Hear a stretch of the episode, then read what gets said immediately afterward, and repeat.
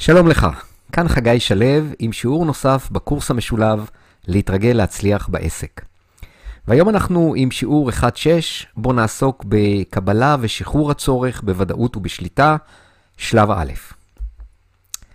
עמדת המוצא שלנו היא כזאת, כפי שראינו בפרק 1, לכולנו יש התנגדות אוטומטית לדברים שאינן בשליטתנו, או כמו שאנחנו קוראים לזה בקורס, לנסיבות. מדובר באנשים, שקורים, באנשים שבסביבתנו, אירועים שקורים, מצבי חוסר ודאות, דברים שקשורים לגבי העתיד, אה, למה שלא לפי עמדת האגו שלנו, לעבר, למה ששונה מאיתנו, ועוד ועוד. במידת הצורך, חזור על שיעור 1-5 בחלק ההתנגדות וגם בשיעור 2-1, בדיוק מהחלק של אה, מיקוד שליטה פנימי. זה בחלק האחרון של השיעור. בכל מקרה, אנחנו נכסה גם פה כמובן את כל הנושא הזה של uh, התנגדות. אז התנגדות נובעת מהאגו. וכשההתנגדות הזאת נכשלת, כי התנגדות לדברים שאינם בשליטתנו ואיננו יכולים לשנות אותם, אז נוצר לנו סבל. כי אנחנו מנסים, אנחנו מתאמצים, אנחנו רוצים, אנחנו מפעילים אנרגיה, אה, אבל התופעה היא רוצה ולא יוצא. וכתוצאה מזה יש סבל. וזה כמובן מוריד מתחת לקו, ודיברנו הרבה על המשמעות של מתחת לקו, בין היתר על זה שמתחת לקו מאוד מאוד קשה להצליח. אה, ויש לזה הרבה מאוד משמעויות שליליות, כמו שראינו. לכן, אנחנו נרצה ללמוד לקבל את כל מה שאיננו יכולים לשנותו. אה, כל הדברים שאינם בשליטתנו, לא הישירה, והרבה פעמים גם לא עקיפה, אנחנו רוצים לקבל אותם. זה דבר אחד. והדבר השני זה לקבל אה, חוסר ודאות שיש לנו בחיים. זה גם דבר שהוא בילט אין בחיים של כולנו, כי אין לנו אה, ידע, או יותר מדי ידע, או ודאות לגבי העתיד, אה, ואנחנו גם לא יכולים לשלוט בכל מה שקורה בעולם הזה. אז אנחנו רוצים לבחור לקבל את הנסיבות, כדי שנוכל לנטרל סבל ולהיות יותר מעל הקו. מושגים כמו צדק, הגינות וערכים אה, הם טובים, טובים וכמובן נכונים, אה, אבל אינם מזבח. כלומר, זה לא בשם הצדק מותר לי לעשות הכל או בשם ההגינות. אפשר כמובן לתמוך בהם, אך לא להתנגד להם מבלי לפעול. אנחנו רואים הרבה פעמים שאנשים בשם הצדק וההגינות, והם צודקים, הם צודקים בכל מה שהם אומרים, הם מתנגדים לתופעות מסוימות. אבל כשהם עושים את זה, רק במלל, או רק בהוצאת תסכולים החוצה, או רק בקיטורים, או רק בתלונות, האשמות, הם בעצם טוחנים מים, או פול גז בניוטרל. כי אין להם, אין, אין לרוב אפקט לדברים האלו, חוץ מתסכול שלנו, הורדה מתחת לקו, וזה כמובן פוגע ביכולת שלנו ובהגשמה שלנו. כשאנחנו מקטרים, מתלוננים ומאשימים, אנחנו מסדר, משדרים מסר למוח הלא מודע שלנו. אנחנו אומרים לעצמנו, אני קטן, אני חלש, יש משהו שמפריע לי, הוא פוגע ביכולות שלי להצליח. אבל זה גדול ממני, זה משהו שאני תלוי בו, ועד שהוא לא ישתנה, אני חלש, קטן, אומלל, לא יכול, קשה לי, וכן הלאה וכן הלאה. וזה אה, פשוט הקטנה עצמית, זה פשוט מוריד אותי, ומי שעושה את זה, זה לא אף אחד אחר חוץ ממני, בזה שאני מתנגד למשהו שאני לא יכול לשנות. כמובן שתופעה של מרי אגרסיבי ואלימות הן פסולות. הן גם כמובן מתחת לקו, אין אגו אה, אפילו בולט יותר מאשר סתם התנגדות, ואין בהם שום טעם. אנחנו רוצים לפעול למען ערכים שלנו, אבל רק ממקום של מעל הקו. כלומר, רק ממקום של רגשות חיוביים. ואם אנחנו נפעל למען הערכים שלנו ממקום של רגשות חיוביים מעל הקו, העשייה שלנו, הפעולות שלנו, תהיינה הרבה יותר אפקטיביות מאשר רק להתלונן, לקטר, להאשים וכן הלאה. לכל תהליך של השגת יעדים יש מספר שלבים. השלב הראשון הוא לרצות ולעשות את כל מה שאנחנו יכולים כדי לבצע בהתלהבות מעל הקו כמיטב יכולתנו. אבל אז, כשאנחנו רוצים נורא נורא, או יותר מדי, או כשאנחנו לא כל כך מצליחים, אז זה הופך להיות לצורך. זה אומר שאנחנו צריכים, מוכרחים, זקוקים, חייבים שהדבר הזה יקרה. זה כבר מכניס אותנו לנקודה שאנחנו לא מקבלים את המציאות. אנחנו לא מקבלים את המציאות שהיא לא ההגשמה שאנחנו רוצים. משהו כאן לא בסדר, כי אני רוצה, סליחה, אני צריך משהו, זה לא קורה, ולכן יש פה משהו לא בסדר. התוצאה היא, שוב, ירידה מתחת לקו. תסכול, אכזבה, לחץ, חששות, כעס. כל הרגשות השליליים האלו הם רגשות של האגו. כלומר, אנחנו נכנסים כרגע לתוך ביטוי של אגו. ולכן אנחנו לא מצליחים לממש. ואז יש תחושה של תקיעות, פול גז בניוטרל, רוצה ולא יוצא. שזה לכשלעצמו כמובן מביא עוד תסכולים. אם אנחנו מגיעים למצבים האלו, זה הזמן לשחרר את הצורך. יש לנו פה צורך בשליטה, יש לנו צורך בוודאות, יש פה איזושהי התנגדות. וקודם כל, אנחנו רוצים לקבל את המציאות שלנו. גם אם לא הצלחנו להשיג את מה שאנחנו רוצים, וגם אם המציאות הזאת היא לא לרוחנו. הכל בסדר. אתה יכול להשיג כל דבר בחיים, כל עוד אתה לא זקוק לו. אוקיי? זה משפט מאוד חשוב, אני אחזור עליו. אתה יכול להשיג כל דבר בחיים כל עוד אתה לא זקוק לו. הרצון הוא מעל הקו. כשאני זקוק, אני מתחת לקו. וזה עושה הבדל מאוד מאוד גדול ביכולת שלי להגשים. אמרה נוספת, אתה לא יכול לשנות שום דבר עד שאתה מוכן לקבל את הכל. אתה לא יכול לשנות שום דבר עד שאתה מוכן לקבל את הכל. אפשר לשנות כל דבר, אבל אם אתה לא מקבל את מה שיש כרגע, שאותו אתה רוצה לשנות, אתה לא יכול לשנות אותו, כי אם לא קיבלת אותו, מבחינתך הוא לא קיים, ואתה לא יכול לשנות משהו שהוא אינו קיים. אוקיי? זה, זה המשמעות, טיפה מתוחכמת, אבל זו המשמעות של המשפט הזה. ואם אנחנו מדברים, אם אני מדבר על לקבל את המצב, זה לא אומר להשלים איתו. אוקיי? זה לא אומר, זהו זה, ככה זה, הסיטואציה הזאת שאני לא מרוצה ממנה, אני, אני מוותר על כל צורך לשנות את זה. לא. אני מתמקד בלקבל. לקבל זה אומר לא לשפוט, לא להאשים, זה מה יש, לא מאושר, אבל זה מה יש. אלו הנסיבות. בתוך זה אני חי, זה המצב. לא בשליטתי, לא הזמנתי בזה, את זה, אבל זה מה שיש כרגע. ורק מהמקום הזה שאני מקבל את זה, אני יכול ליצור שינוי. אז אחרי שרציתי משהו, והרצון הזה הפך לצורך, וירדתי מתחת לקו, והתנגדתי, והייתי צריך ודאות ושליטה, ואז אני משחרר או מקבל, אז אני יכול לחזור לרצות, ולפעול להשיג את המטרה, והפעם אני עושה את זה מעל הקו, תוך חיבור לאני הגבוה. כל הזמן לשים לב לרגש שלנו. לשים לב אם אנחנו מעל הקו או מתחת לקו. אם אנחנו מעל הקו, אנחנו בטריטוריות חיוביות שמקדמות, שעוזרות, שמגשימות את מה שאנחנו רוצים. אבל אם אנחנו מתחת לקו, אנחנו שוב פול גז בניוטרל, אנחנו שוב לא בכיוון, אנחנו שוב אה, עלולים להיתקע, ולכן שוב לעצור ולשחרר. רק במצב של מעל הקו הפעולות שלך תהיינה אפקטיביות. נורא נורא נורא חשוב. לגבי העבר, אין טעם להתנגד לעבר, כי הוא כבר קרה. זה לא היה בסדר, אני לא הייתי בסדר, הם לא היו בסדר. האמרות האלו והמחשבות האלו לא יחזיר אותנו לעבר, ולא יאפשרו לנו לתקן דברים שהם לא בסדר, שכבר קרו. כדאי שנפנה לעתיד את מלוא תשומת ליבנו, כי בו אנו הולכים לבלות את שארית חיינו. אנחנו גם דיברנו על זה בעבר. כשאני מתפקס על העבר, כשאני עושה את העבר לא בסדר, כשאני חושב על העבר, כשאני מאשים את העבר או, או אנשים בעברי או אותי, הפוקוס הוא לעבר. זה כמו שאני מנסה לנהוג ברכב ואני מביט כל הזמן במראה האחורית. אני יכול לראות מה קורה מאחוריי כל הזמן, אבל אני לא יכול להתקדם קדימה. ולכן זו תקיעות. מה שקרה בעבר והוא לא לרוחי, הדבר הטוב ביותר שאני יכול לעשות לגביו זה לסלוח.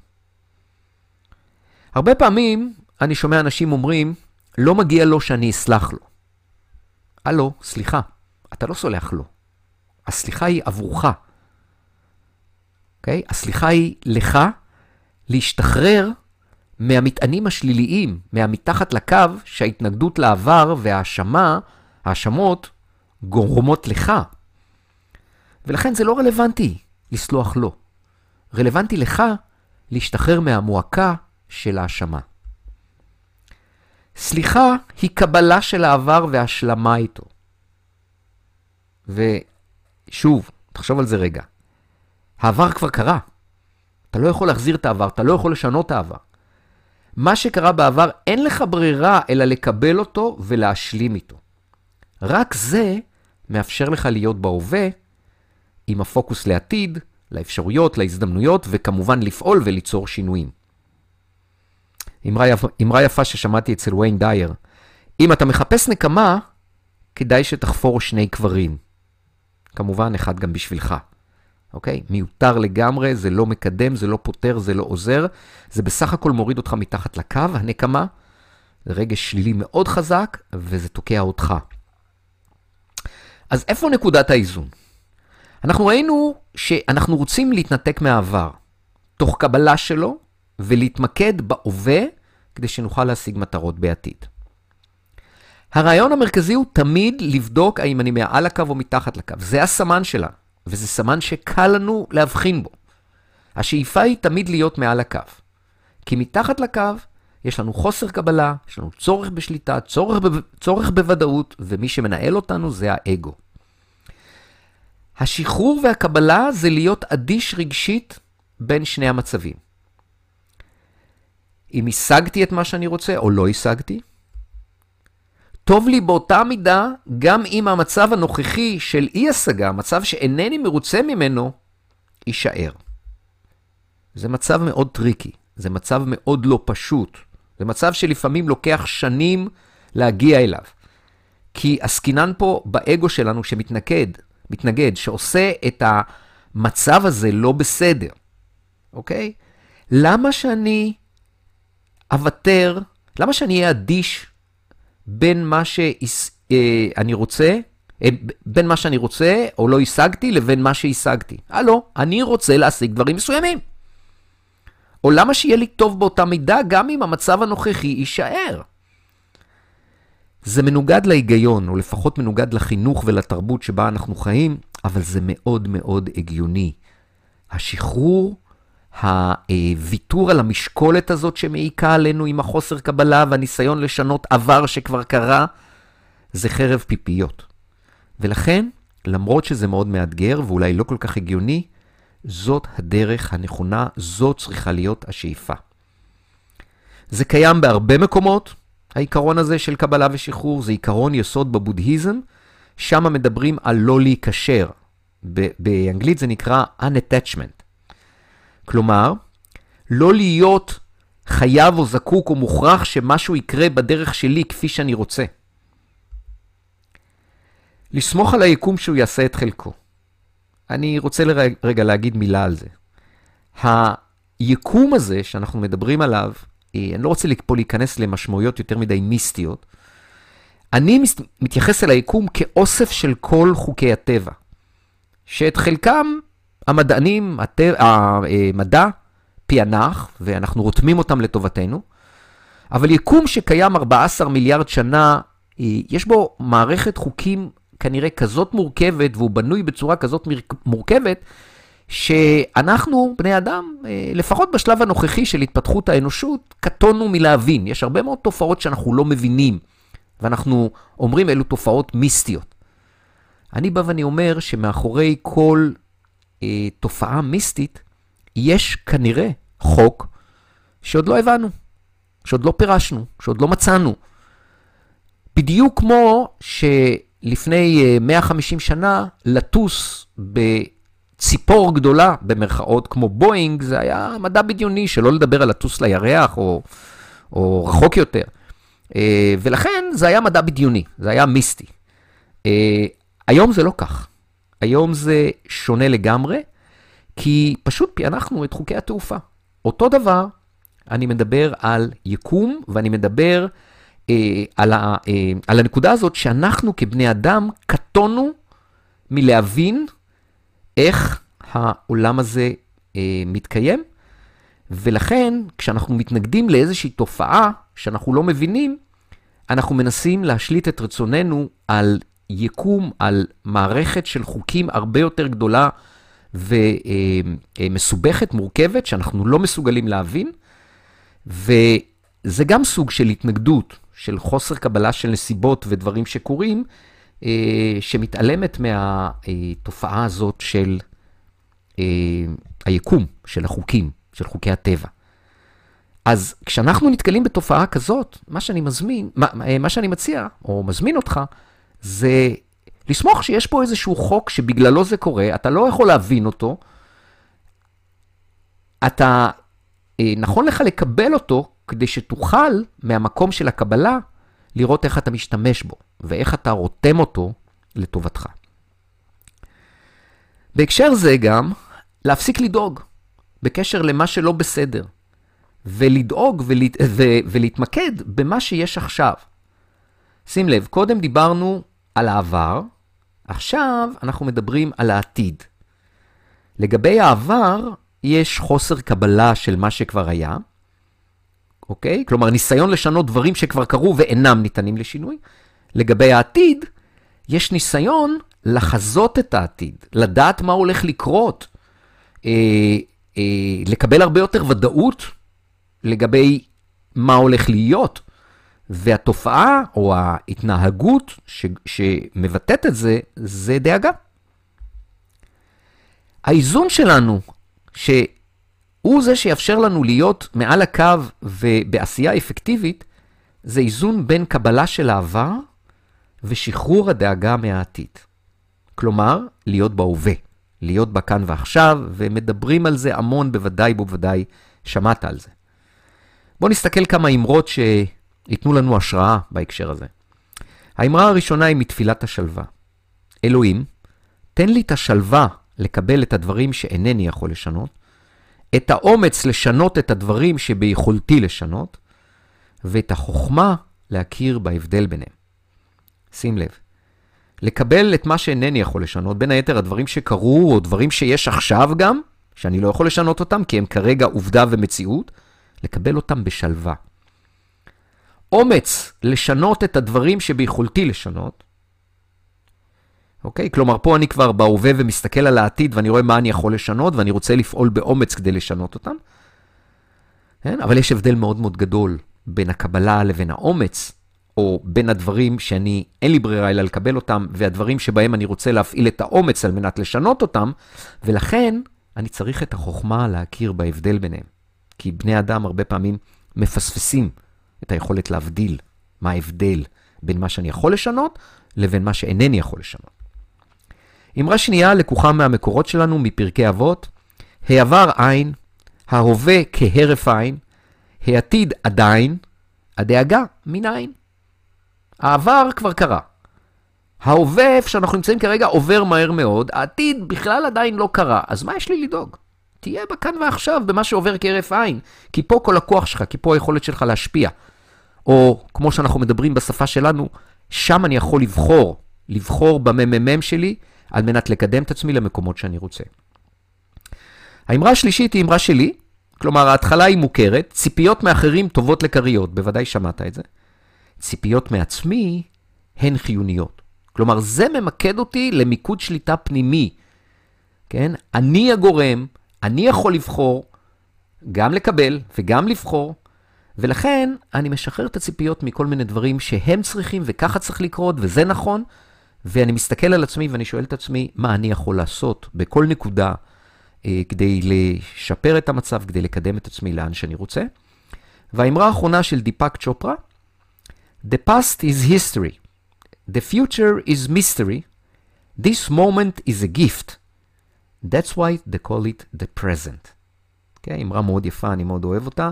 יש פה כמובן משחק מילים, present זה גם מתנה וגם ההווה. ושוב, האמרה הזאת מרמזת לנו, אדוני, אין לך מה להיות בעבר או להיות בעתיד, תהיה בהווה. אז אנחנו רוצים לדבר על שחרור וקבלה בהווה. אנחנו רוצים לקבל דברים שאיננו יכולים לשנות.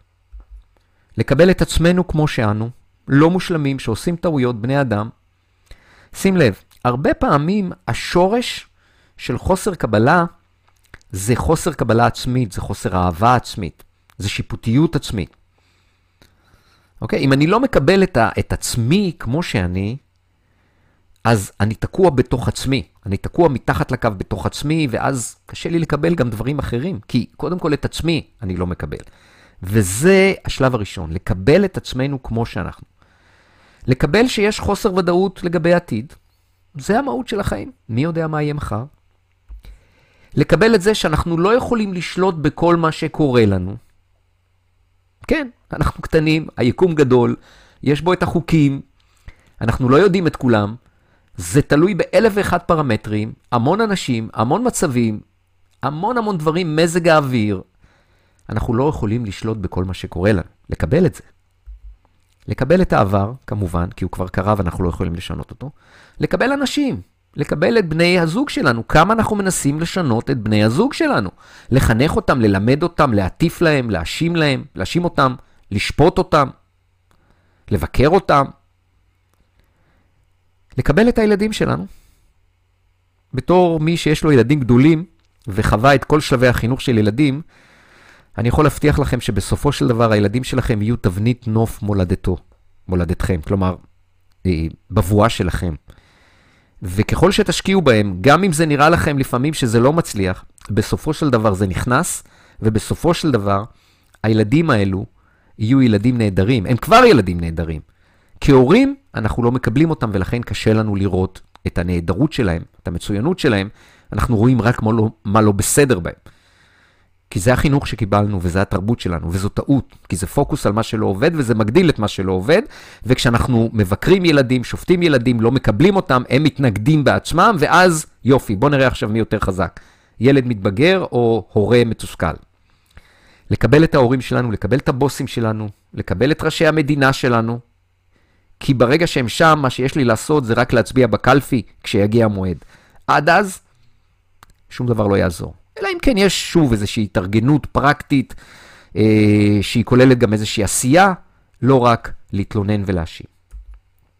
לסיכום, אנחנו רוצים לקבל את הנסיבות. ובשפה שלנו הנסיבות הם כל הדברים שנמצאים מסביבנו, במציאות שלנו, ואין לנו השפעה ישירה עליהם, בטוח, ולרוב גם אין לנו השפעה עקיפה. לא לצפות מאחר ולא להאשים, לקטר, להתלונן עליו. זה חסר טעם, כי זה התנגדות למישהו, וכשאנחנו מאשימים, מקטרים או מתלוננים, אנחנו בסך הכל גורמים לו להתנגד לנו, ולכן אנחנו לא משיגים שום דבר חוץ מקונפליקט. ולהסתכל מה אני יכול לעשות בנסיבות הקיימות, קשות ככל שהן. אולי אינני יכול לשנות את הנסיבות, כי הם לא בשליטתי, אבל תמיד אני יכול לבחור איך להגיב אליהם. וכשאני מדבר על להגיב לנסיבות, זה קודם כל לקבל אותם, לפני שאני בודק איך אני יכול לשנות אותם. ולזה אני קורא להיות על-על נסיבתי. על באלף מלשון שלא, ועל בעין מלשון של להתגבר על. כשאתה על-על נסיבתי, אתה לא נותן לנסיבות להשפיע עליך. אז לשים לב, לא לקחת את הציפיות מעצמי למקום שיפוטי.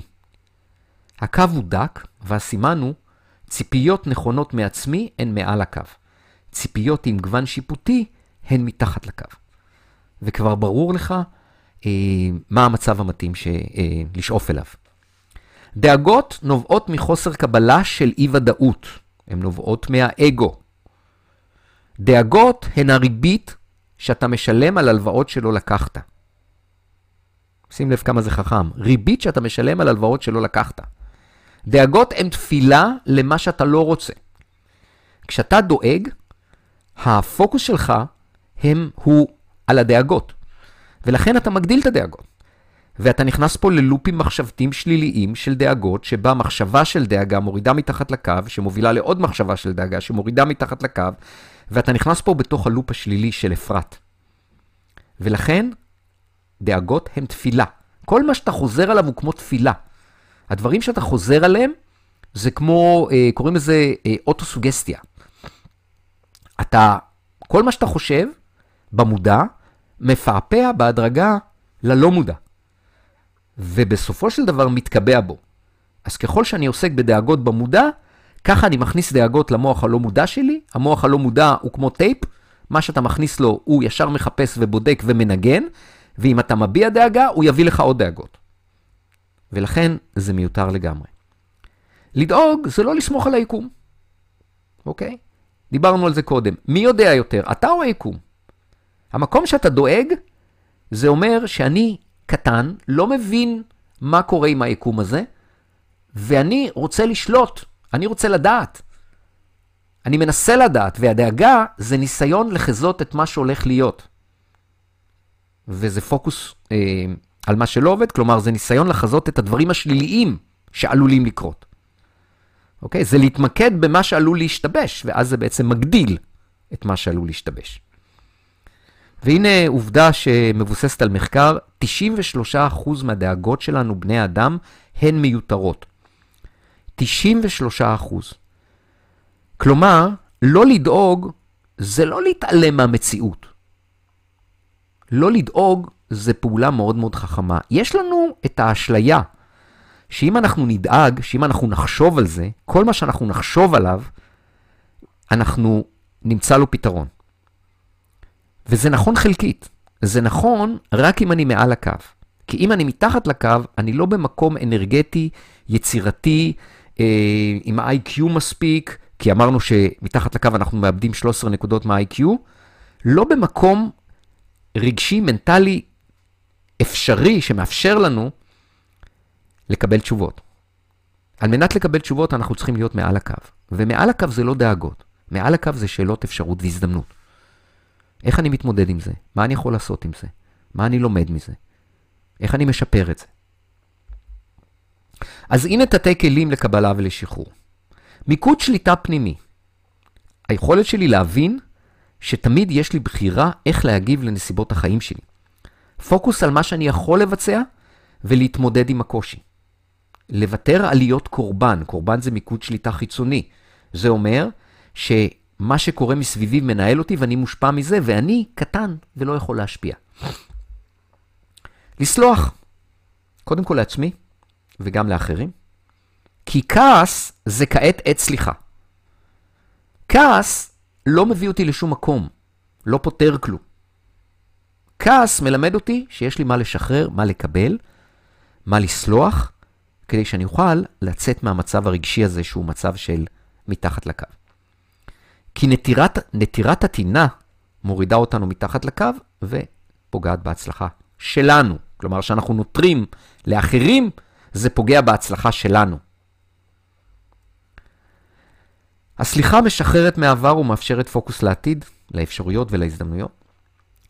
הדבר הנוסף שאנחנו רוצים לעשות בקשר לדאגה, זה להמיר דאגה בסקרנות. שים לב, דאגה וסקרנות הם אנרגיה מאוד מאוד דומה. הן שתיהן מסתכלות לגבי העתיד. הדאגה מסתכלת על העתיד ממקום של מה יהיה, מתוך ציפייה וחשש מדבר של... שלילי. הסקרנות מסתכלת על העתיד, אבל מתוך ציפייה חיובית. מעניין מה הולך לקרות. מעניין איך הדברים הולכים להסתדר. מעניין האם בעתיד הדברים יסתדרו כמו שהם הסתדרו לי בעבר. כי אם אני מסתכל על העבר שלי, אני רואה שבסך הכל הדברים יסתדרו.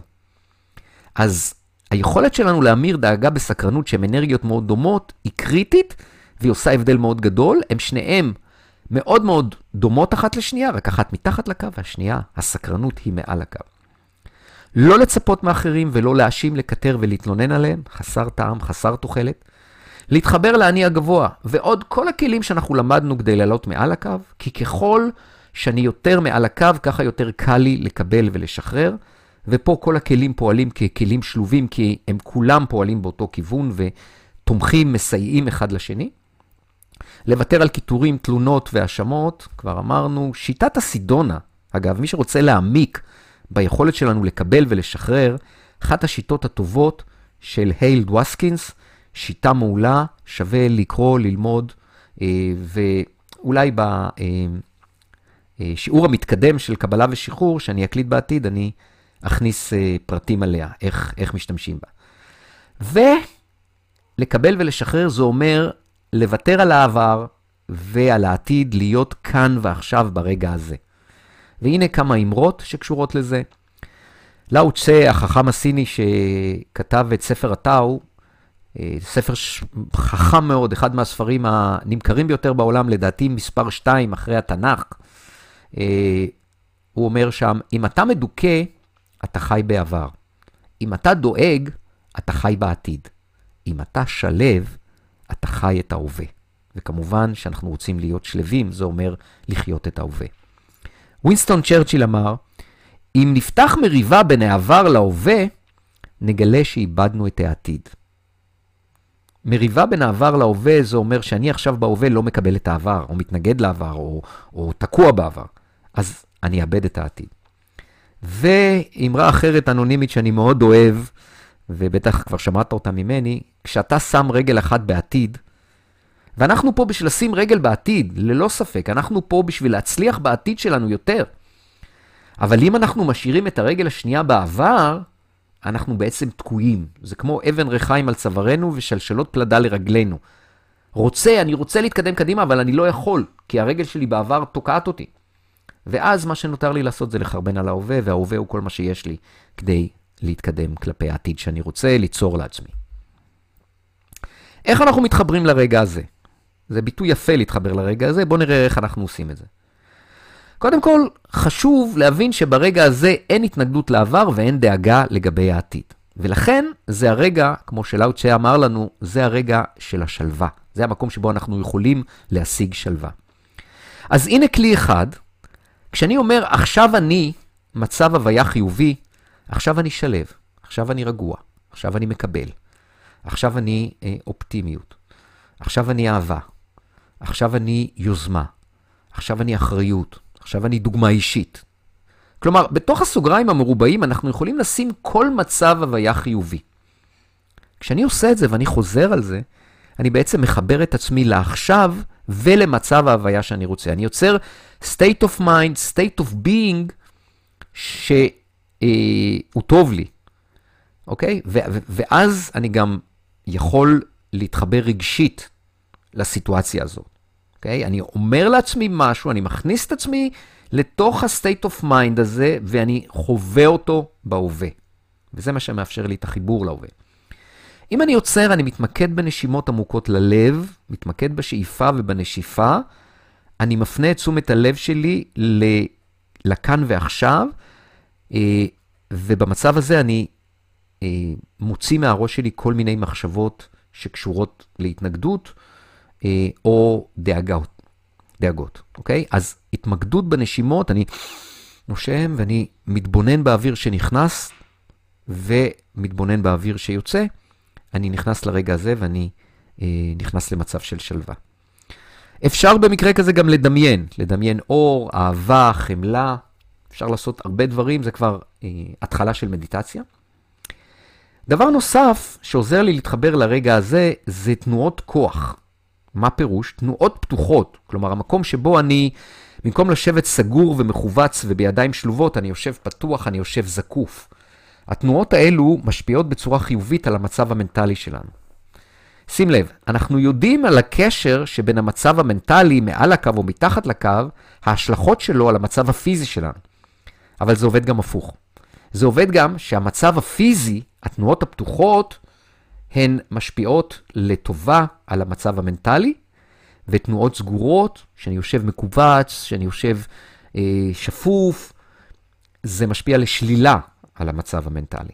אתה תראה בחומרי הקריאה, נתתי לך אה, הרצאה של אימי קודי, שמדברת על מחקר, הרצאת TED, מדברת על מחקר שהיא עשתה בתחום הזה, והיא מסבירה את הקשר הזה שבין תנועות פתוחות למצב המנטלי שלנו.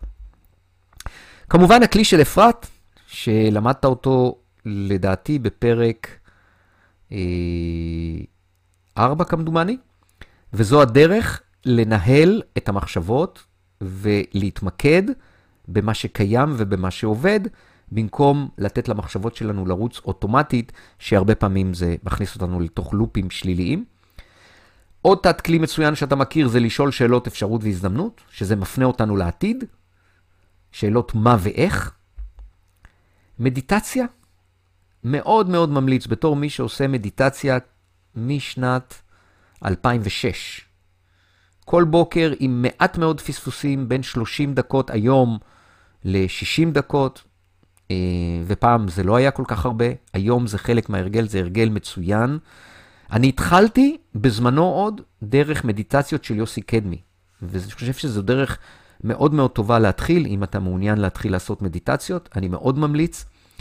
אה, אפילו רק 5 עד 10 דקות ביום, יש למדיטציות המון יתרונות, היתרונות בריאותיים, יתרונות נפשיים. אה, זה משהו שהוא מאוד מאוד תומך ביכולת ההגשמה שלנו, ביכולת שלנו להיות מעל הקו, ביכולת שלנו להיות ברגע הזה, בהווה. אה, זה מסאז' או שפגאט, אפילו פעם שמעתי מישהו אומר שפגאט למוח. זה תרגול של המוח. זה, זה, אתה יודע, זה כמו, זה כמו שיעור ספורט, זה כמו שיעור כושר למוח, זה מחדד את המוח, זה מחזק את הקשר בין נוירונים במוח. שוב, אני לא רוצה להיכנס כאן ליתרונות, אבל אתה יכול למצוא בגוגל מה היתרונות של מדיטציה ו- ולהבין את העוצמה של הדבר הזה. לגבי היישום של כל תתי הכלים האלו, איך אני מתחבר לרגע הזה, איך אני משחרר, איך אני מקבל, זה כרגיל. זו נוסחת מה בתוך. כי אם אני מודע לחשיבות של כל הדברים האלו שדיברנו בשיעור הזה, אם אני מתבונן בעצמי ואני מזהה את כל המקומות שאני מתחת לקו, ואני מתבונן בממ"מ שלי ואני רואה את ההתנגדות, אני רואה את הצורך בוודאות, אני רואה את הצורך בשליטה, אני רואה את הדאגות, אני רואה את התסכולים לגבי העבר, אני רואה את ההאשמות, אני השיפ... אני רואה את כל המצבים האלו, אני יכול באותו רגע שאני רואה את זה, לעשות בחירה. בחירה אחת קטנה, באותו רגע, לקבל, לשחרר, לוותר, ו, ו, וזה כבר התחלה של שינוי, וכאשר אני מתרגל את זה מספיק זמן, אני לאט לאט יוצר הרגל חדש במוח הלא מודע שלי, שמאפשר לי להיות הרבה יותר מעל הקו, ומאפשר לי להפיק תוצאות טובות יותר בחיים שלי. אני מזכיר שהתרגול זה לא יום ולא יומיים, לפי המחקרים צריך להיות בין 30 ל-60 יום. ולכן ההתמדה, העקביות, הנחישות, ב- בלהקדיש רק 6 עד 24 דקות ביום. אני מזכיר, זה לא, זה לא אה, מחנה אימונים סגור לטובת התפתחות אישית. נהפוך הוא, זה קורה במגרש האימונים של החיים, וזה קורה בכל מצבי החיים שאתה נתקל בהם יום-יום. אוקיי? ו, וזה לא מצריך יותר מדי. 6 עד 24 דקות ביום, התמדה בזה לאורך זמן, לאורך כמה חודשים, יוצרת שינוי בהרבה מאוד דברים באמצעות הכלים שאני מלמד אותך אה, פה. ודבר אחרון, מושג שאני הזכרתי אותו היום, הכלים שאני מלמד אותך לכל אורך הקורס הזה הם כלים שלובים. משמע, כלי אחד מחובר בצורה כזאת או אחרת לכלי אחר. אתה ראית פה איך אנחנו מדברים על הרגע הזה ואנחנו מתחילים לחבר פה כלים אחרים. כל הכלים הם ארגז כלים, שכשאתה פותח אותו ויש לך אותו בגב של הסימניה, את כל הרשימה של הכלים, אתה מביא כלי אחד, איתו מגיע עוד כלי ועוד כלי ועוד כלי, והם כולם ביחד פועלים באותו כיוון כדי לעזור לך ליצור את השינוי שלך. וזה תהליך ההתבוננות, ההתבוננות בחירה, גם אותו אנחנו מכירים. אנחנו יודעים שהדבר הראשון שאנחנו רוצים לעשות פה, בשעה שאנחנו מתחת לקו, זה לקבל. אנחנו רוצים להתחבר לאני הגבוה, כן? שיעור שלוש. ואנחנו רוצים היום לא להסתפק רק בקבלה, אלא גם לשחרר את הצורך בוודאות ובשליטה. אוקיי? כשאנחנו שמה, אנחנו יכולים להתחיל ליצור שינוי. כלומר, אנחנו רואים מה קורה לנו, ומשם אנחנו יכולים לבחור, והרבה הרבה יותר קל לנו ליצור את השינוי, לעלות מעל הקו, כשאנחנו מקבלים ומשחררים את הצורך בוודאות ובשליטה ומתחברים לאני הגבוה. כי המצב של מתחת לקו, המצב של מתחת לקו הוא מצב של אגו. המצב של אני, האני הגבוה לא יכול להיות מתחת לקו, אוקיי? ולכן זה מגה כלי כמו שדיברנו בעבר על זה.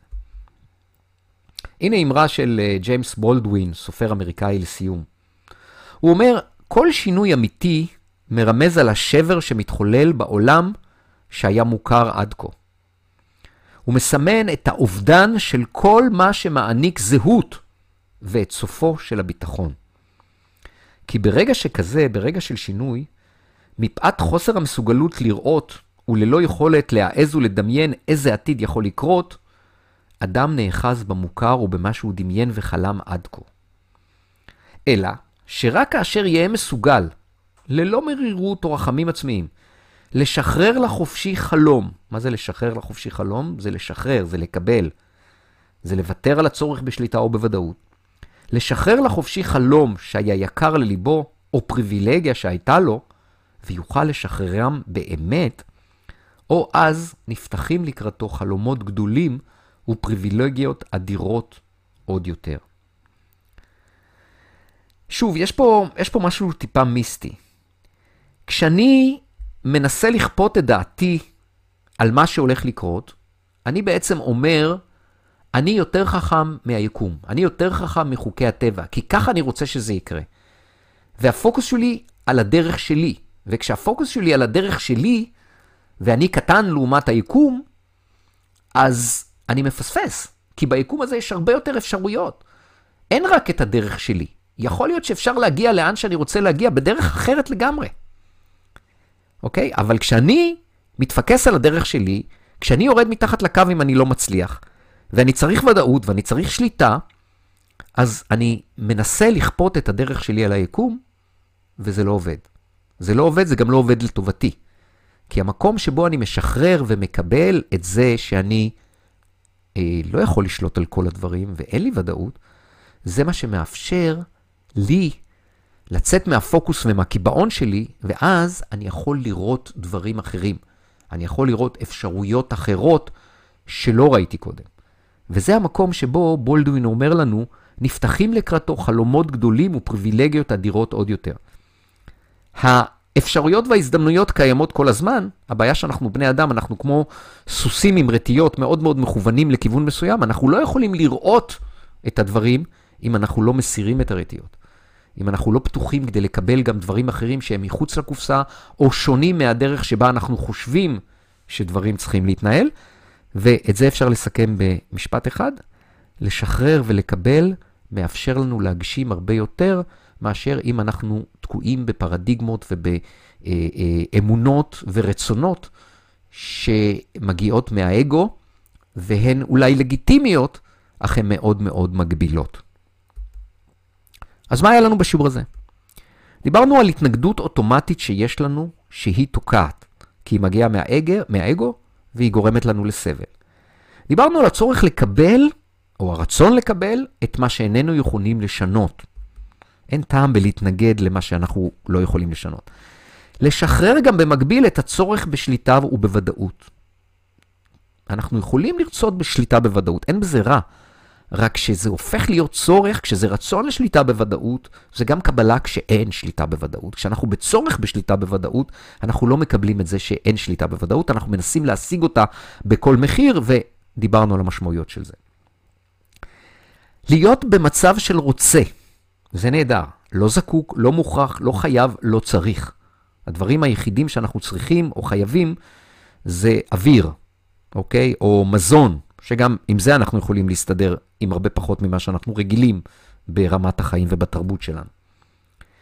לסלוח על דברים שקרו בעבר ולוותר על הדאגה לעתיד. להמיר את הדאגה בסקרנות, וכמובן, במצב הזה שאני סולח לעבר ומוותר על דאגה מעתיד, אני נמצא בהווה, ובהווה יש לי את כל הכוח ליצור שינוי. לקבל זה לא בהכרח להשלים, זה לא בהכרח לוותר, אלא רק מהמקום שאני מקבל את מה שיש כרגע, שאגב, גם אם אני לא אקבל אותו, זה מה שיש כרגע, אלו העובדות, אלו הנסיבות, רק ממקום של קבלה אני יכול להתחיל להסתכל, אני יכול להיות בהווה, להסתכל קדימה ולהתחיל לראות מה אני יכול לעשות בקשר לזה, איך אני יכול להתמודד עם זה. אה, אבל אז אני פועל מעל הקו שמקדם אותי ומוביל אותי למקומות שאני רוצה. לא לתת לנסיבות להכריע אותנו, להיות על-על נסיבתי, כמו שראינו, והמקום הזה של על-על נסיבתי אה, פותח לנו את היכולת לבחור. וכמו שאמרתי, אולי אני לא יכול להשפיע על הנסיבות שיש בחיים שלי, אבל תמיד אני יכול לבחור איך להגיב אליהם. וזה מה שחשוב, כי אז נפתחות לי אפשרויות. ציפיות מאחרים טובות לכריות, ציפיות מעצמי הן חיוניות, לכן לוותר על ציפיות מאחרים. זה משהו שהוא מאוד מאוד משחרר. מאוד משחרר. זה מאוד לגיטימי לצפות מאחרים. העניין הוא שאם אני מצפה מאחרים, זה מתכון בדוק למפח נפש, שבהם הציפיות שלי לא מתגשמות. ולכן תרשה לעצמך להיות מופתע. אם לא תצפה מאחרים, ואחרים יעשו דברים לטובתך, אתה תהיה מופתע. וזה תמיד טוב להיות מופתע במצבים כאלו. דיברנו על עוד תתי כלים לקבלה, לשחרור ולחיבור לרגע הזה. וכמו תמיד, היישום הוא באמצעות מה בתוך, כאשר הקבלה היא בהתחלה. זה השלב הראשון. What you persist, sorry, what you resist, persist. מה שאתה מתנגד לו, ממשיך ותוקע אותך. ולכן החשיבות הגדולה של קבלה, שזה היה הנושא המרכזי בשיעור הזה. לגבי המשימות, כרגיל תפתח את קובץ המשימות מיד אחרי שאתה רואה את הוידאו הזה ותבצע את האמור בו. אה, שלח אליי את בדיקת הדופק אה, ותקבל ממני משוב. בהתאם אני אנחה אותך מה השיעור הבא, אה, כאשר אם שאר השיעורים פתוחים לך כבר בשלב הזה, אתה מתבקש להתקדם רק לפי הנחיות שלי, כי אני אעזור לך לקבוע מה הסדר המתאים לך. חשוב לא ליצור הפסקות בתהליך, כי זה פוגע בתוצאות, וכמובן להמשיך להיות פתוח לשינוי, ללמוד דברים חדשים ולשינוי, מחויב לתהליך, לקורס, ובקשר שוטף איתי. כמו תמיד, אני מאחל לך בהצלחה, ומזמין אותך לפנות אליי עם כל צורך, עם כל שאלה, עם כל עניין. ועד השיעור הבא, להתראות.